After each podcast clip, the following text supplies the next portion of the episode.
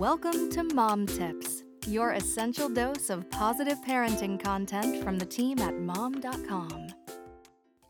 Over the past five years, there has been a sharp rise in egg freezing.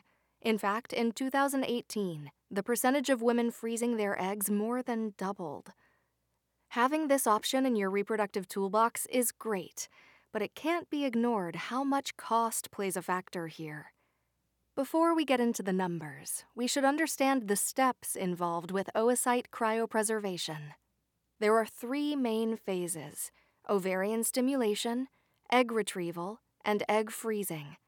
First, a woman will inject herself with synthetic hormones to help her body produce multiple eggs, which will later be retrieved while the woman is under sedation.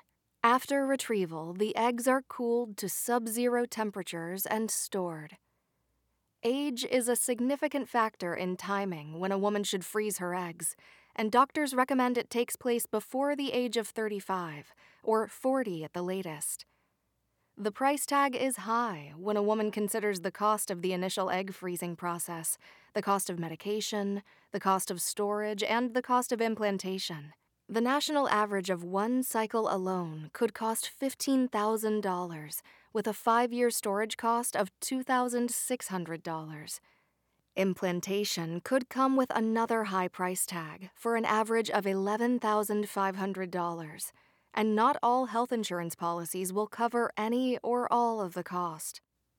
If you're planning to freeze your eggs, first reach out to your insurance provider and then you may find it helpful to save in a high yield account. Unfortunately, financial assistance is not as prevalent as one would like. But by researching the available options, you can make the best choice for your situation.